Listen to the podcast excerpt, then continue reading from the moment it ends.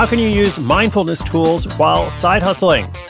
Welcome to the podcast, the podcast known as Side Hustle School, a daily podcast seven days a week, every day since January 1, 2017. In fact, my name is Chris Guillebeau, your host. Thank you so much for tuning in. Appreciate you so much.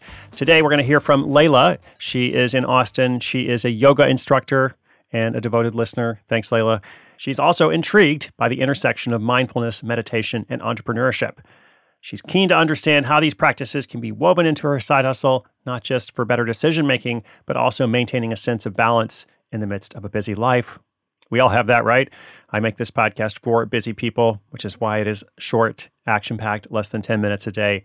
So let's see what we can do with Layla's question here how to use mindfulness tools while side hustling and not just to be mindful, which of course is a valid goal on its own, but uh, bearing in mind the focus of our podcast, how might you also potentially uncover a new revenue opportunity? So let's talk about all of that again in a short episode coming up after this quick message from our sponsor.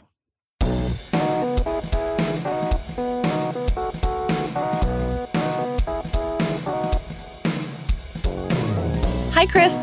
I'm Layla from Austin.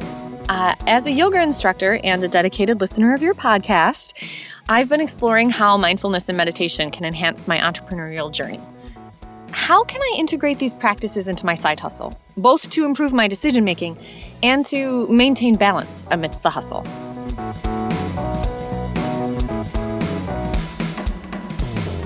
Layla, I love the hustle and I love the mindfulness.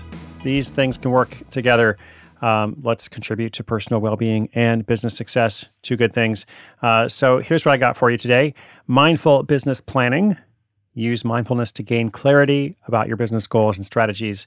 Of course, a clear, focused mind is hard to come by these days, uh, but it can lead to more innovative ideas and effective planning, uh, which then helps you to run a just a better business. I notice sometimes I get into the habit of doing the same thing all the time and gaining some perspective, stepping back a little bit, creates more innovative thinking. And of course, that's what we want. You know, not everything has to be innovative naturally, but it is nice when you have an idea that you're like, oh, I wouldn't have had that idea if I hadn't slowed down or got out of that routine.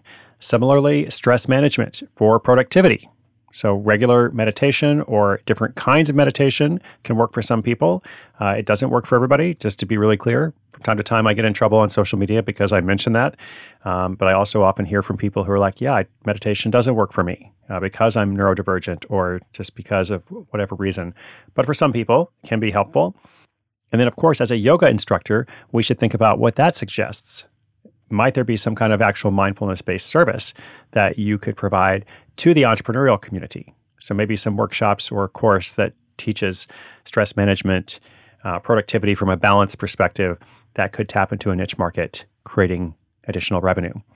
Just a few ideas for you there, but overall, integrating mindfulness into your side hustle, you're not just improving your well being, hopefully, you're also opening up space for the right kind of profitable growth.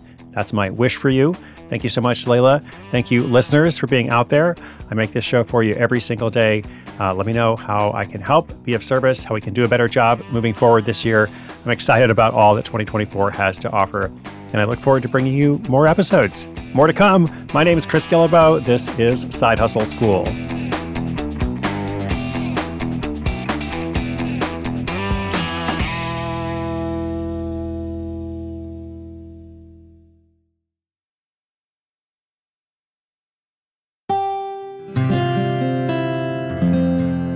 From the Onward Project.